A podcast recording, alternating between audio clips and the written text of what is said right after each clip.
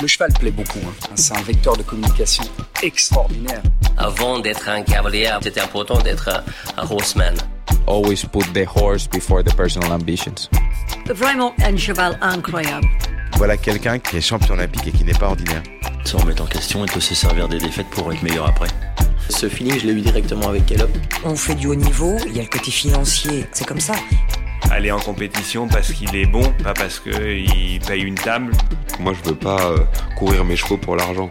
If you can do it in a way that doesn't take too much out of your horses. Quand on voit l'évolution en, en 10 ans de temps, euh, qu'est-ce que ça va être dans 10 ans? Pouvoir motiver les jeunes à aller au bout de leurs rêves?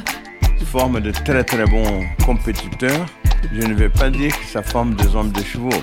Pour moi, les bons moments, ils sont à venir. Aujourd'hui, euh, réussir sa vie, c'est avoir la vie que l'on souhaite. Quand on a tenté de contacter Kent sur WhatsApp la première fois pour lui demander d'enregistrer cet épisode avec nous, sa première réponse a été la suivante. Est-ce que vous pouvez m'envoyer le lien pour que je puisse écouter un de vos épisodes? Nous l'avons ensuite rencontré et nous avons alors compris que Kent Farrington était un vrai observateur. Il chercha à comprendre et à rassembler les connaissances et les pièces du puzzle pour fabriquer sa propre recette du succès. À l'instant où j'enregistre cette introduction, Kent n'a pas quitté le top 12 de la ranking Longines depuis mai 2012. 11 années à être mois après mois au top de son sport, à partir en quête de titres, de médailles, de victoires et à représenter sa nation dans les plus grands championnats internationaux. Et pourtant, Ken Farrington n'est pas né en selle, loin de là. Ce gamin originaire de Chicago a su saisir à deux mains chacune des opportunités qui lui a été présentées pour monter à cheval. Ensuite, sa consistance, couplée à un investissement sans faille, ont fait le reste du job. Tout au long de ce mois de mars 2023, nous avons pu compter sur la marque CWD pour soutenir notre podcast. Deux épisodes enregistrés en version originale avec leur cavalier partenaire, Nicolas Philipparts, et puis cette fois-ci, Ken Farrington. CWD est le cellier haut de gamme dédié à la performance sportive des cavaliers, dans le respect toujours de l'intégrité physique des chevaux. Les meilleurs cavaliers mondiaux, comme les cavaliers amateurs, plébiscitent leur selle. CWD doit ce succès à sa politique de recherche sur l'appareil locomoteur du cheval et à ses innovations tournées vers la précision et le confort. Je vous laisse écouter le témoignage de Ken Farrington à propos de son partenaire CWD. Je travaille avec CWD depuis plus de 10 ans maintenant. C'est une entreprise fantastique pour collaborer, qui a su adapter mon équipement à mes différents chevaux et qui a toujours été prête à faire des ajustements et des changements tout au long de ma carrière. Ils ont été très très loyaux envers moi et je suis très satisfaite de leur accompagnement. Je pense que c'est une entreprise formidable et je suis fier d'en être l'ambassadeur. Allez, c'est parti. Bienvenue dans I Am an Equestrian, le podcast.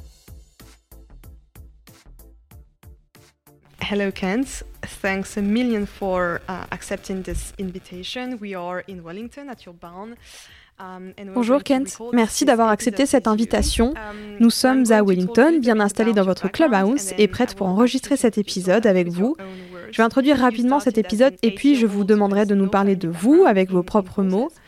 Vous avez donc commencé à monter à cheval à l'âge de 8 ans alors que vos parents n'étaient pas du tout issus du milieu du cheval. Vous avez d'abord pris des leçons d'équitation hebdomadaires dans un centre équestre près de Chicago où vous avez grandi avant de devenir professionnel à l'âge de 19 ans.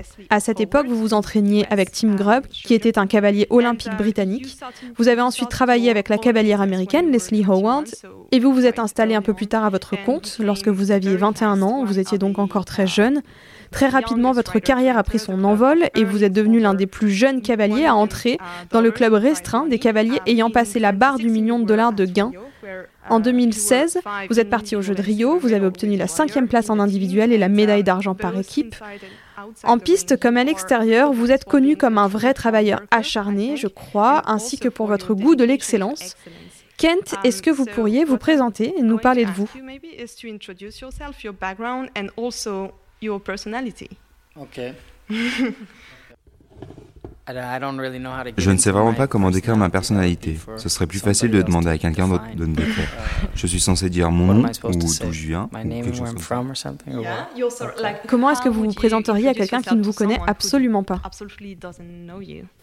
Je dirais sûrement un truc comme Bonjour, je m'appelle Ken Farrington, je viens de Floride, je suis originaire de Chicago, je suis cavalier et je voyage dans le monde entier pour participer à des compétitions de saut d'obstacles. Ok, donc Kent, comment s'est passée votre enfance? De quoi rêvait le petit Kent Farrington quand il avait 10 ou 15 ans? um, Yeah, when I was still that age, I, I would say I wasn't à cet âge-là, je dirais que je n'étais pas encore totalement investi dans um, l'équitation. Je faisais beaucoup de sports différents. J'ai fait des arts martiaux, j'ai fait du basketball, je viens de Chicago. Et à cette époque, Michael Jordan était à son apogée. Tous les gamins de Chicago supportaient les Chicago Bulls et Michael Jordan. Ça m'a beaucoup influencé sur le plan sportif. J'ai fait du skateboard, de la gymnastique, un peu de boxe, tout ça quoi. Je n'ai pas beaucoup pratiqué de sport d'équipe, à l'école non plus. J'étais en quelque sorte partagé entre la pratique de plein d'activités différentes.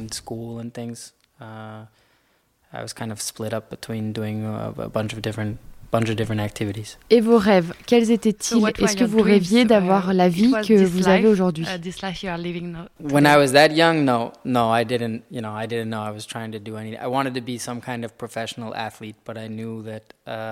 I was that young, no, no, I didn't. You know, I didn't know I was trying to do anything. I wanted to be some kind of professional athlete, but I knew that. Uh, I recognized very fast, you know, it's pretty easy for me to see. I went to school, the other kids were much bigger than me. So I wasn't going to play football and I wasn't going to play basketball. So I didn't know exactly what I was going to do. Um, and if I didn't, if I didn't make it in sport, then yeah, then I'd have to go into the real world and, and find a real job. Le sport, c'est pas un vrai travail? Not a real job. no, uh, I don't see it that way. Non, je ne le vois pas comme ça.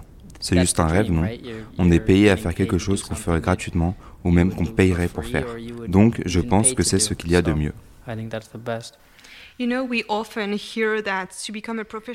Vous le savez, on entend souvent dire que pour devenir un professionnel dans ce milieu, il faut être né dans une famille de cavaliers, avoir bénéficié de la meilleure formation, de l'expérience de son entourage.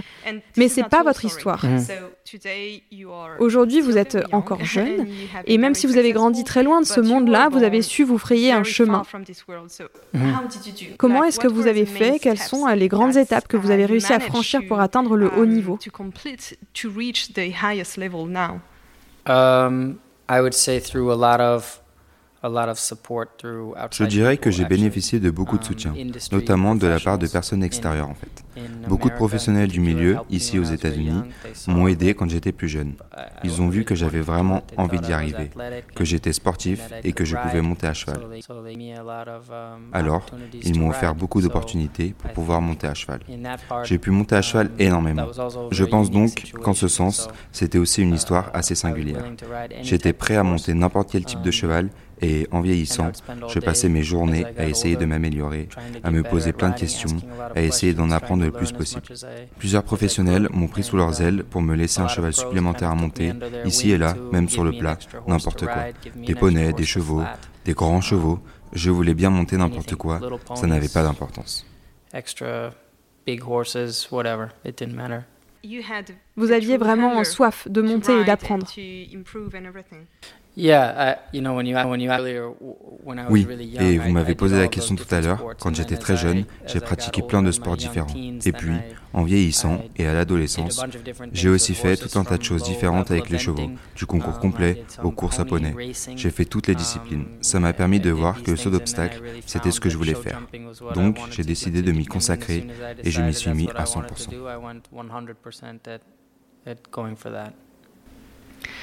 J'ai lu dans un article que vous avez été très inspiré par votre père. Mhm. Vous l'aviez cité dans un article et il disait Apprenez de tout le monde, ne copiez vraiment personne et soyez la meilleure version de vous-même. Est-ce que vous pouvez nous dire pourquoi? Uh, oui, il avait plein de phrases marrantes, des sortes de philosophie sur les choses. Il a toujours eu des idées assez um, fortes. Il ne connaissait rien de saut d'obstacle, mais il uh, voyait que j'essayais toujours d'en faire mon métier. Alors, il me donnait plein de conseils sur la vie en général. Mais j'ai découvert que beaucoup de ces choses me restent en tête et sont encore vraies aujourd'hui. Et celle-ci est l'une de mes préférées.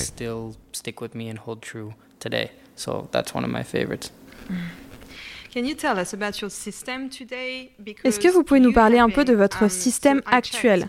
On a vérifié, ça fait plus de 10 ans que vous êtes mois après mois dans le top 12 du classement Longines. La dernière fois que vous aviez quitté le top 12, c'était il y a plus de 10 ans, en mai 2012. Mhm. Um, Qu'est-ce qui, dans votre système, vous permet de rester toujours au top du sport?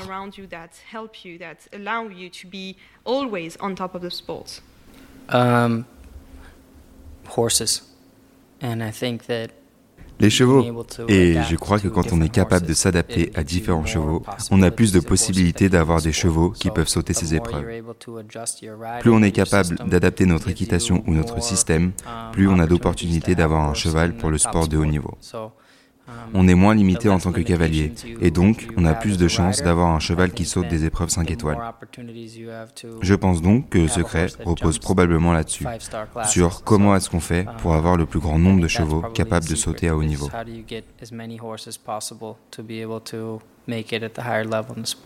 Est-ce que vous achetez des jeunes chevaux aussi? Ils sont à vous? Vous en êtes propriétaire? Comment est-ce que ça fonctionne? Oui, il y a en quelque sorte une évolution dans ma démarche ou dans ma um, carrière au fil du temps.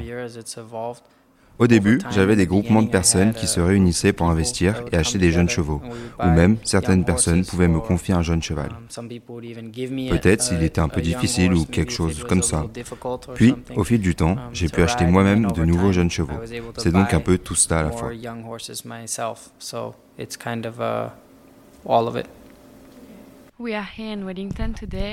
Nous sommes aujourd'hui à Wellington et nous enregistrons cet épisode avec vous depuis vos installations. Chaque année, vous passez la saison ici en Floride avant de reprendre l'avion pour l'Europe. Est-ce que vous pouvez nous parler de cet équilibre et puis de votre programme? Je pense que le fait de partager mon temps entre les deux me permet d'obtenir le meilleur des deux. Je suis toujours américain. Je me sens bien ici. C'est un mode de vie idéal pour moi, car on peut faire du concours de haut niveau et avoir une grande concurrence avec de nombreux Européens qui viennent d'ici. La qualité générale des cavaliers est donc très élevée.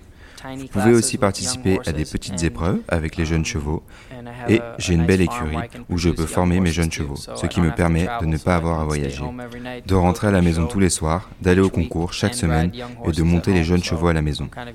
Je peux donc faire tout cela en même temps et je pense que le reste de l'année est consacré à choisir les compétitions qui conviennent aux chevaux que j'ai à ce moment-là. C'est sûr que la plupart des beaux concours se passent en Europe. C'est pour cela que j'aime toujours aller là-bas, pour voir où je me situe par rapport aux meilleurs cavaliers du moment et pour essayer de participer aux plus beaux événements.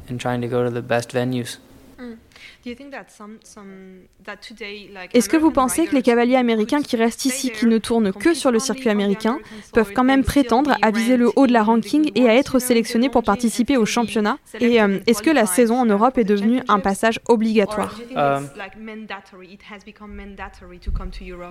Of course, it's possible. Um, bien sûr, c'est possible, mais je pense qu'il faut avant tout être bien. C'est comme ça qu'on réussit dans ce sport, avec de la confiance. On devient plus confiant au fur et à mesure que l'on évolue dans le sport et qu'on gagne en sérénité quand on se mesure aux autres top cavaliers, ce que l'on pourrait rencontrer dans un championnat. Ça devient quelque chose de plus normal. On ne se sent pas totalement déboussolé. Par exemple, les paddocks en Europe sont un peu différents de ce qui se fait ici aux États-Unis. Et si vous n'êtes pas habitué à cela, c'est très déroutant.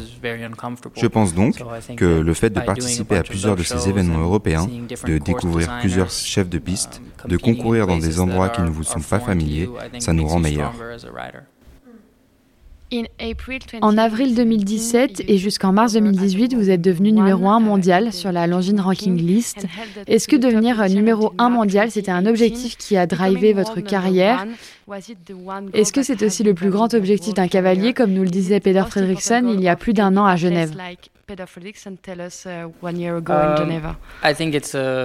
je pense que pour tout sportif, c'est un vrai accomplissement d'être numéro un mondial une fois. Et à partir du moment où on l'a été une fois, que ce soit pendant un mois ou un an, alors je crois qu'on passe à autre chose et qu'on se concentre sur d'autres objectifs. Mais oui, évidemment, c'est un accomplissement majeur quand on est un athlète. Pour moi, je ne crois pas que ça ait été un but ultime. Il me semble que c'était plutôt la conséquence d'avoir fait les choses dans le bon sens, d'avoir eu des résultats réguliers et d'être l'un des meilleurs dans mon sport. Vous avez aussi des clients ici que vous coachez. Est-ce que ça fait partie de votre système ou est-ce que entraîner, ça revêt avant tout un caractère économique?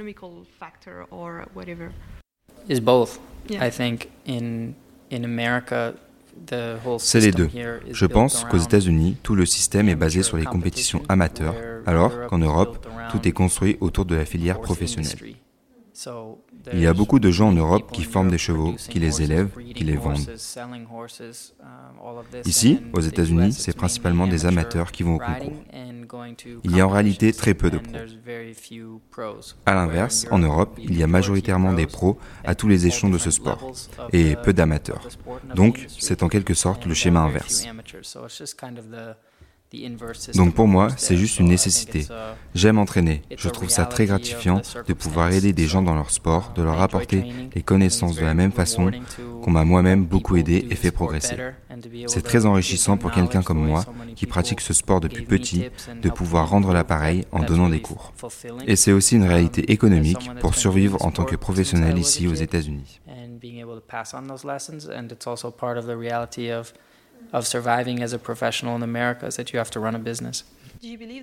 Vous pensez que ça participe aussi à vous rendre vous-même meilleur en piste? Um,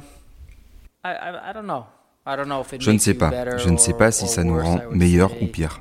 Je pense qu'on peut en tirer quelque chose de positif. Ça nous permet d'être plus conscients des habitudes et des choses que l'on fait. Um, c'est le bon côté du coaching. Le côté négatif, c'est que ça prend beaucoup de temps. Donc, il faut être très conscient de son propre temps, de s'assurer que l'on accorde suffisamment de temps à sa propre équitation, à son propre sport, et qu'on ne perd pas le fil en essayant d'aider trop de personnes. Il y a deux semaines, vous avez donné un stage pour l'équipe Jeune Cavalier américaine. et nous avons regardé une vidéo qui a été publiée par USA euh, Jumping sur les réseaux sociaux dans laquelle vous dites que la confiance est quelque chose de fondamental pour performer, que les cavaliers doivent entrer en piste avec suffisamment de confiance pour penser qu'ils sont et seront en train de faire du bon travail. Avez-vous toujours eu une telle confiance en vous? Est-ce que c'est quelque chose que vous avez dû travailler ou est-ce que c'est un état d'esprit assez naturel pour vous finalement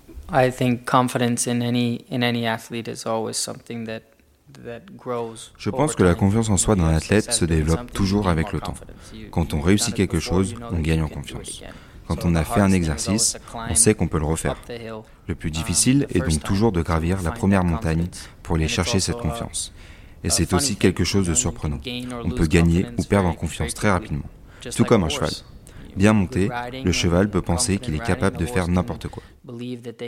Avec un cavalier qui n'est pas très précis et qui ne donne pas confiance au cheval, il peut très vite perdre cette confiance et croire qu'il n'est plus capable de sauter une certaine hauteur. C'est pour cette raison que, en particulier dans ce sport, comme on a pour partenaire un animal, la confiance est très importante. Les chevaux la ressentent. On ne peut pas faire semblant. Cela doit faire partie de votre personnalité. Le cheval doit croire que vous savez ce que vous faites et que, quel que soit l'exercice que vous allez accomplir, vous le faites ensemble, en équipe, et vous savez ce que vous faites. Whatever task you guys are going out to do, you're doing it together as a team, and you know, you know what you're doing. When we met Eric Navet. Quand on a rencontré le cavalier français Eric euh, Navel l'année dernière, ici à Wellington, il nous a confié qu'il passait des heures à regarder les paddocks d'échauffement, à essayer de comprendre comment tel ou tel cavalier gérait son paddock, regarder ce qu'il faisait, comment il s'entraînait, etc., etc. Et j'ai pu lire quelque chose de similaire dans une interview. Vous disiez que vous observez tout, que vous étiez très concentré, très attentif, et vous disiez, je sais quel équipement ils utilisent, quel mort ils ont dans la bouche, quel type d'échauffement ils font. Lorsque vous observiez les cavaliers au paddock, quand vous étiez plus jeune, vous faisiez attention à leurs éperons et à tout le reste. Est-ce que vous pensez que cette capacité d'observer les autres, de vous en inspirer, d'apprendre d'eux, c'est aussi la clé de votre succès aujourd'hui.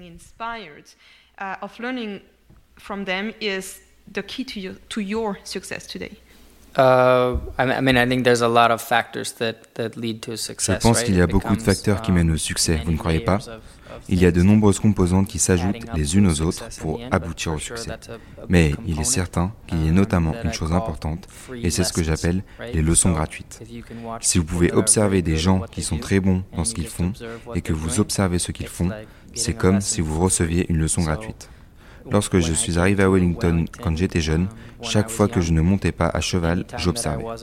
Et si je ne pouvais pas prendre de leçons avec les meilleurs cavaliers ou entraîneurs, bien sûr parce que je n'avais pas la possibilité, je pouvais regarder quelqu'un d'autre prendre une leçon avec eux, ou je pouvais les regarder échauffer leur cheval, et je pouvais comprendre pourquoi ils montaient ce cheval d'une manière particulière.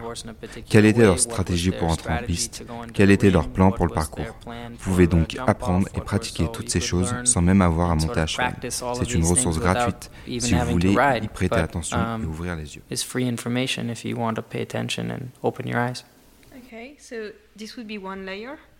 D'accord, donc ça, c'est un des éléments de votre réussite. Et quels seraient les autres facteurs clés pour vous Si vous euh, deviez inventer votre propre recette pour expliquer votre succès, ce serait quoi? Uh, je pense qu'il faut s'entourer des meilleures personnes. Il faut avoir une équipe de personnes qui vous entourent, qui vous aident à prendre confiance en vous et qui soient positives. Je pense que c'est très important parce que dans les sports équestres, on perd beaucoup plus qu'on ne gagne. Même lorsqu'on est numéro un mondial, si l'on regarde le pourcentage d'épreuves que l'on gagne et d'épreuves que l'on perd, on perd probablement 85 à 90% du temps. Cela fait donc beaucoup de défaites. Je pense qu'il faut être entouré de personnes qui vous encouragent être positif et avoir un esprit ouvert sur comment s'améliorer. Oui, je pense que le plus important, c'est d'avoir une bonne équipe autour de soi.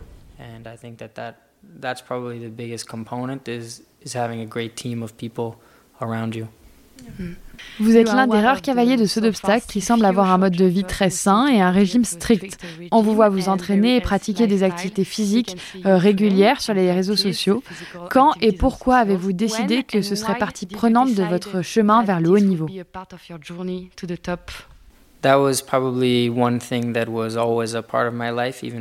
c'est probablement quelque chose qui a toujours fait partie de ma vie, même quand j'étais plus jeune. Comme je l'ai dit, j'ai fait beaucoup de sport. À l'école, les autres enfants étaient plus grands que moi. Alors, si je voulais faire du sport ou quoi que ce soit d'autre, je voulais toujours être très fort. Puisque je ne pouvais pas être plus grand, il fallait que je sois très rapide ou très fort pour ma taille. Peut-être plus fort que prévu malgré ma taille. Alors, quand on faisait les petits tests de conditions physiques à l'école et ce genre de choses, je m'entraînais toujours plus. Je commençais à m'entraîner vraiment, je pense que j'avais 10 ou 11 ans. Je m'entraînais le matin avant d'aller à l'école et c'est devenu une habitude. En grandissant, je n'allais plus à l'entraînement le matin, mais très tard le soir. Mais cela a toujours fait partie de mon fonctionnement. Et puis j'ai aussi pensé que si j'allais aux Jeux olympiques un jour, ce qui était mon objectif, je me suis dit, quand j'arriverai là-bas, je ressemblerai à un athlète. Je ne veux pas ressembler au frère ou au père de quelqu'un qui s'est perdu sur le site. Je veux avoir l'air d'être à ma place. Même si les gens ne savent pas quel sport je pratique, ils doivent penser que je fais un sport certain. Je ne sais pas si vous le savez, mais après vous avoir vu vous entraîner sur Instagram, Harry Charles a déclaré que vous l'aviez inspiré pour aller à la salle de sport et commencer à s'entraîner lui aussi. Est-ce l'un des objectifs de ce type de contenu? Inspirer les gens à être plus en forme, à être plus athlétiques, à être en meilleure santé uh, je ne sais pas si ça vient d'une démarche consciente pour inspirer les autres. Je dirais plutôt que c'est ce que je fais. Si quelqu'un d'autre trouve ça inspirant, c'est très bien. Um, C'est comme ça que j'aime être. Je pense que je le ferais de toute façon, même si je n'étais pas cavalier professionnel. C'est juste un confort pour moi. Mais je pense que c'est bien que quelqu'un d'autre y trouve de l'inspiration. En fait, um, tout a commencé quand le Covid a éclaté et que tout le monde était à la maison. Um, L'un des gars avec qui je travaille m'a dit que tout le monde était coincé ici, que c'était très négatif et que les gens étaient abattus et qu'ils ne savaient pas ce qui allait se passer. Il m'a dit, je te vois t'entraîner tout le temps et la plupart des gens ne savent même pas que tu t'entraînes. Pourquoi ne pas diffuser quelques-unes de ces vidéos, ce qui permettrait à tous ceux qui sont assis chez eux de s'inspirer Et c'est comme ça que j'ai commencé à publier des vidéos.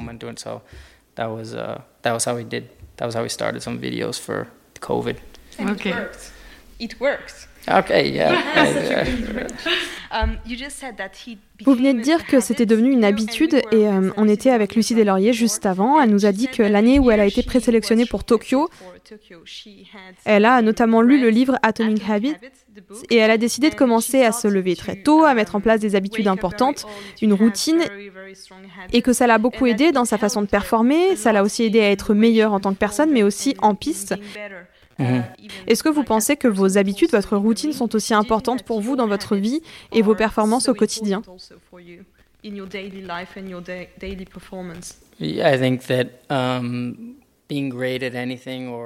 oui, je pense que le fait d'être doué pour quelque chose ou d'essayer d'atteindre l'excellence est une conséquence de nos habitudes quotidiennes, qu'il s'agisse de l'entraînement, de l'équitation, de notre régime alimentaire ou quoi que ce soit d'autre. La motivation peut fluctuer, n'est-ce pas? Il y a des jours où l'on est très motivé et d'autres où on l'est moins. Il y aura toujours des hauts et des bas, mais si vous êtes discipliné, la discipline peut tenir bon, même quand vous n'êtes pas super motivé. Je n'ai pas toujours envie d'aller à la salle de sport, mais j'y vais quand même. Je pense que lorsque vous avez suffisamment de discipline pour prendre de bonnes habitudes, cela vous aide à traverser les périodes difficiles, parce que cela vous oblige à tenir vos standards.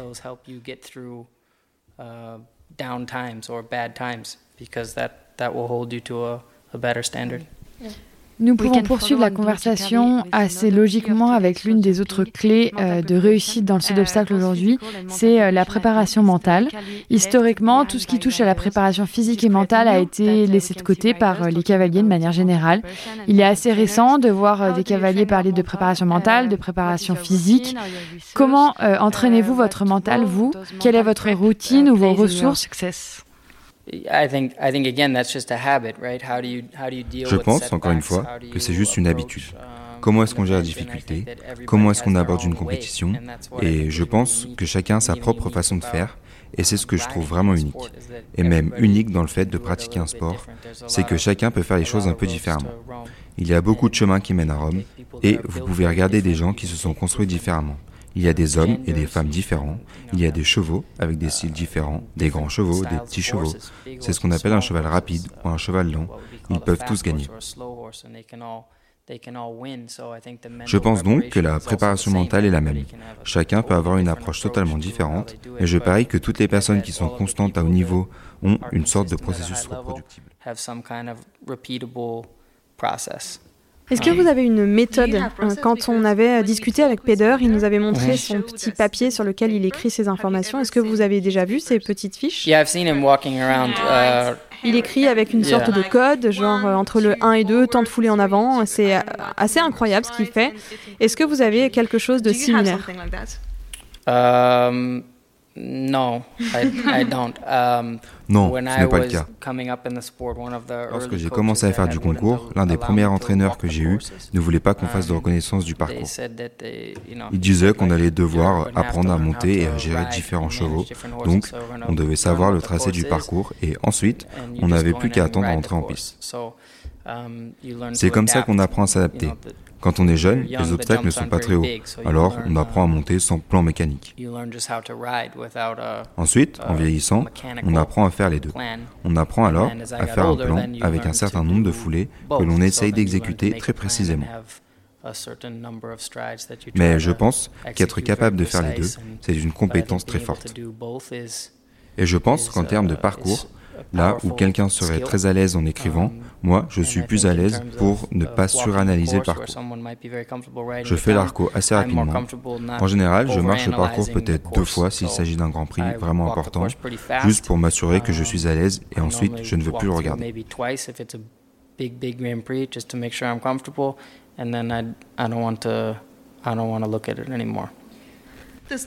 L'histoire de votre entraîneur est amusante parce que c'est apparemment exactement le contraire de la façon dont les cavaliers américains apprennent l'équitation avec le hunter ou l'équitation. Mhm. Ils doivent savoir respecter le nombre de foulées très tôt. Même en equitation, ils ont une façon assez mécanique et technique d'apprendre les choses. Et vous, ça semble être l'inverse.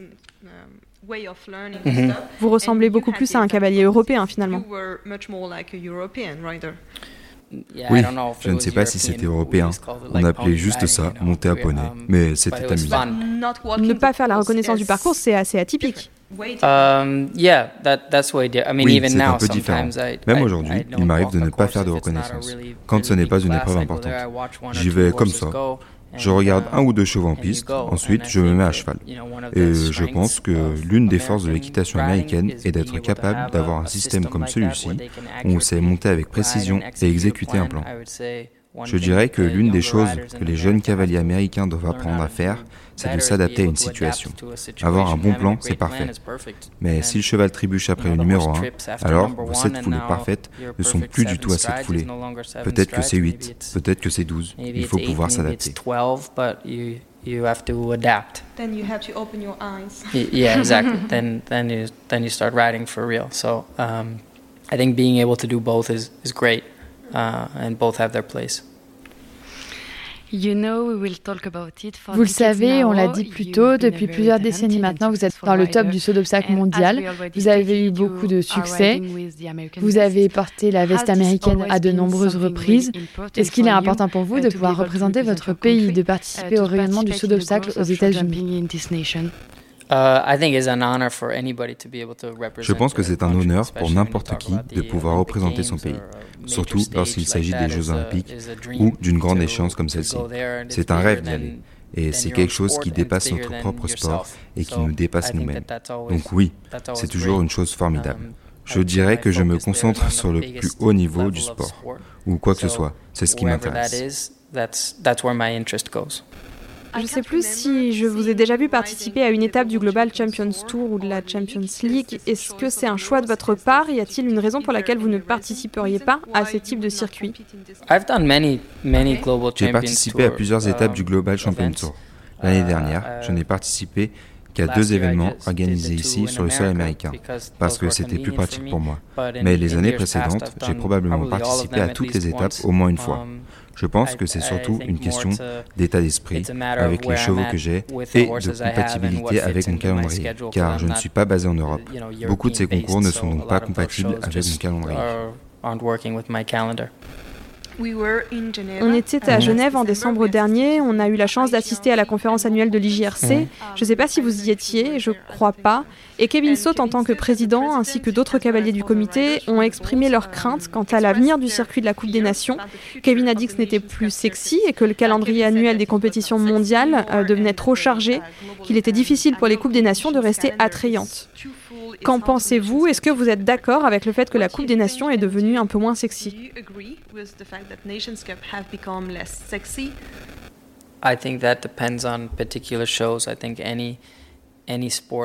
Je pense que ça dépend des concours. Je pense que tout sport doit évoluer au fil du temps pour rester actuel et intéressant. Si on regarde la Coupe des Nations à Aix-la-Chapelle, je pense qu'il y a toujours beaucoup de monde. Le public est très nombreux. C'est l'un des temps forts de l'événement. Je pense donc que, d'une manière ou d'une autre, ils parviennent à en faire un événement sportif très excitant. Mais je crois aussi que souvent, il y a beaucoup de concours, comme le disait Kevin, qui se déroulent le même week-end, et ça devient difficile de savoir ce qui est important.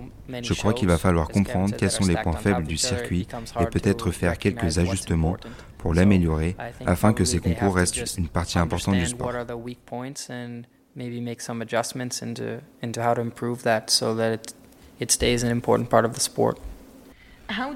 Comment est-ce que vous organisez votre calendrier? Parce que voilà, il est difficile de savoir ce qui est important. Alors quand vous avez un bon cheval ou quand vous avez un piquet intéressant, comment est-ce que vous construisez le programme?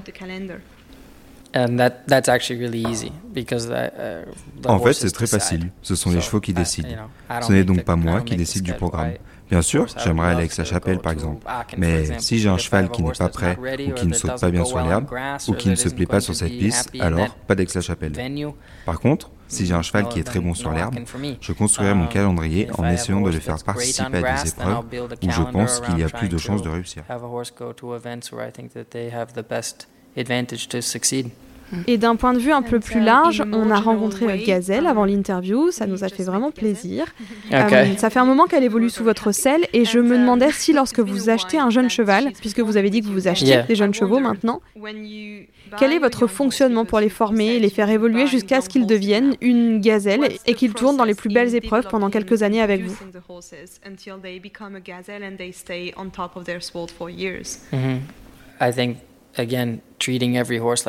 Je pense encore une fois que traiter chaque cheval individuellement est probablement la chose que je garde toujours à l'esprit, parce que c'est comme ça qu'on optimise le potentiel de chaque cheval. C'est comme une personne. Celui-ci a besoin de plus de confiance, celui-ci a besoin de plus de temps sur des petits sauts, celui-ci n'a pas besoin. Qu'est-ce qui convient à chaque cheval? C'est ce que je me demande. Pour commencer, en général, je choisis des chevaux très respectueux et des chevaux qui sont peut-être un peu plus petits, simplement parce que je ne suis pas très grand. L'autre avantage que j'ai quand ils sont petits, c'est qu'ils ne conviennent pas à beaucoup d'autres cavaliers parce qu'ils sont trop petits. C'est donc plus facile pour moi de les acheter vu que le marché est moins concurrentiel. Je pense donc que c'est souvent comme ça que je commence avec ce type de chevaux puis avec chaque cheval, en me demandant ce dont il a besoin en particulier pour évoluer dans le sport. each horse coming up with what does that horse need in particular to help grow in the sport? Vous parliez d'Aix-la-Chapelle et vous parliez de Gazelle. Uh, euh, ce matin, en scrollant votre feed Insta, j'ai lu quelque chose que vous avez posté au lendemain de votre victoire Aix-la-Chapelle en 2019. Vous avez dit Si j'étais en plein rêve, alors je voudrais rester dans le rêve aussi longtemps que possible. Merci à mon ultime coéquipière, Gazelle. Est-ce que vous pouvez dire que Gazelle est l'un des chevaux qui a le plus marqué votre carrière For sure. Um, c'est certain, elle a remporté un grand nombre d'épreuves clés que tout cavalier aimerait voir figurer sur son CV. Elle a donc été l'un des chevaux les plus importants de ma carrière jusqu'à présent.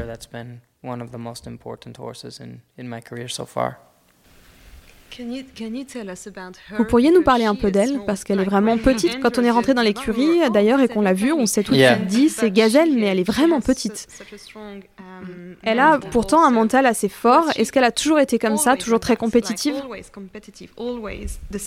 um, She was always very careful. Elle a toujours été très respectueuse. Je dirais que la chose la plus importante pour elle était, comme je le dis pour un cavalier, sa confiance. Quand on a confiance en soi, on se sent capable de sauter n'importe quoi. Elle a également traversé des périodes difficiles dans sa carrière lorsqu'elle avait du mal à appréhender un obstacle en particulier ou qu'elle n'aimait pas quelque chose. Elle pouvait devenir timide ou s'arrêter. Je pense donc qu'il y a des étapes un peu plus difficiles, mais c'est aussi ce qui l'a rendu formidable. Un cheval qui n'a pas envie de toucher la barre est le même qui peut aussi parfois être un peu incertain devant l'obstacle. Je pense donc que c'est ça, l'équilibre des meilleurs chevaux. Certaines de leurs faiblesses peuvent en réalité devenir une force pour eux au final. Hmm. Est-ce que vous pensez que vous avez déjà la prochaine gazelle dans votre piquet de chevaux à l'écurie C'est impossible à dire parce que je ne pense qu'on ne sait s'il s'agit d'une autre gazelle que lorsque leur carrière touche à sa fin et qu'on peut voir l'étendue de leur palmarès complet. À ce stade, je ne peux donc um, pas fonder des espoirs, mais je pense que j'ai quelques chevaux talentueux et nous verrons jusqu'où ils iront. Uh, hopefully, hopefully that's on the agenda, but um, we'll see. J'aimerais vous demander quelle a été votre plus grande réussite et puis votre plus grand échec aussi. Est-ce que vous pouvez également nous dire ce que chacun d'entre eux vous a apporté uh, dans votre carrière? Quelles sont les principales leçons que vous avez pu en tirer? Um, The best success? And the best failure. Uh, je dirais que ma plus grande réussite, c'est de faire ce que j'aime. Je suis entouré de mes amis et beaucoup d'entre eux travaillent aussi à mes côtés. Ils sont devenus comme une extension de ma famille et je suis capable de subvenir à mes besoins, de prendre soin de mes proches en faisant ce que j'aime. Et je pense que c'est le plus important que n'importe quelle victoire individuelle.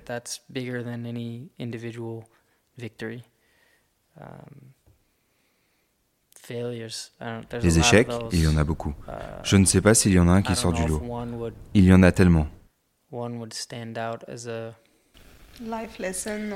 Je dirais que mon plus grand échec ou regret a été que mon père est tombé malade alors qu'il n'était pas très âgé et que l'on regrette toujours de ne pas avoir passé plus de temps avec la personne que l'on perd.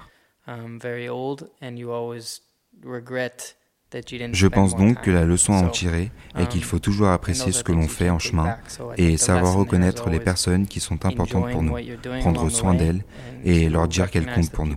Je pense que c'est probablement la meilleure leçon que je puisse tirer de cette expérience. I think that's probably the the best lesson I could take away from that.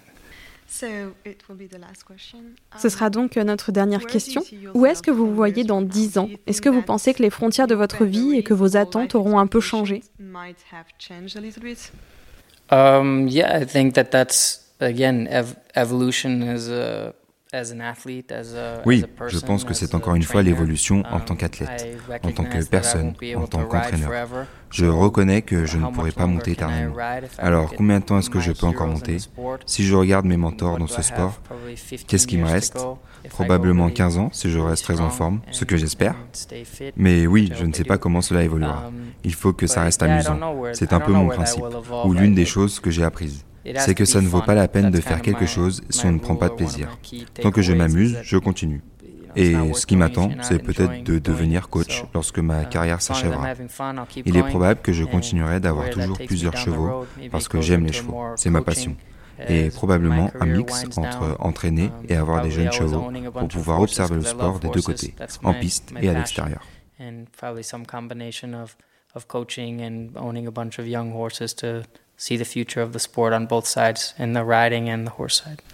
Vous venez de parler de mentors, de ceux qui vous inspirent. Qui sont-ils Oh, many. My list is long there too. Um, Beaucoup. Là aussi, ma liste est longue.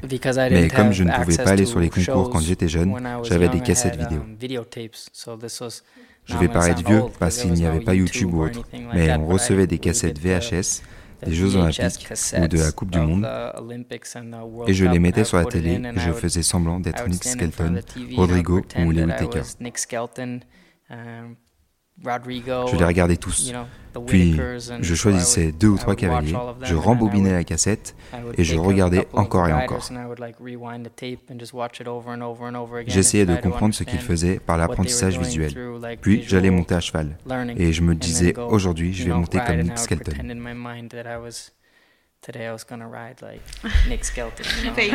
Oui, exactement. Je mettais des gants en cuir et je levais les bras. Je ne pense pas que je monte comme Nick Skelton, mais j'ai probablement vécu des moments amusants uh, lorsque, enfant, je me promenais en pensant que c'était le cas. Thank you. Thank you very much, Kent. Sure, you're welcome.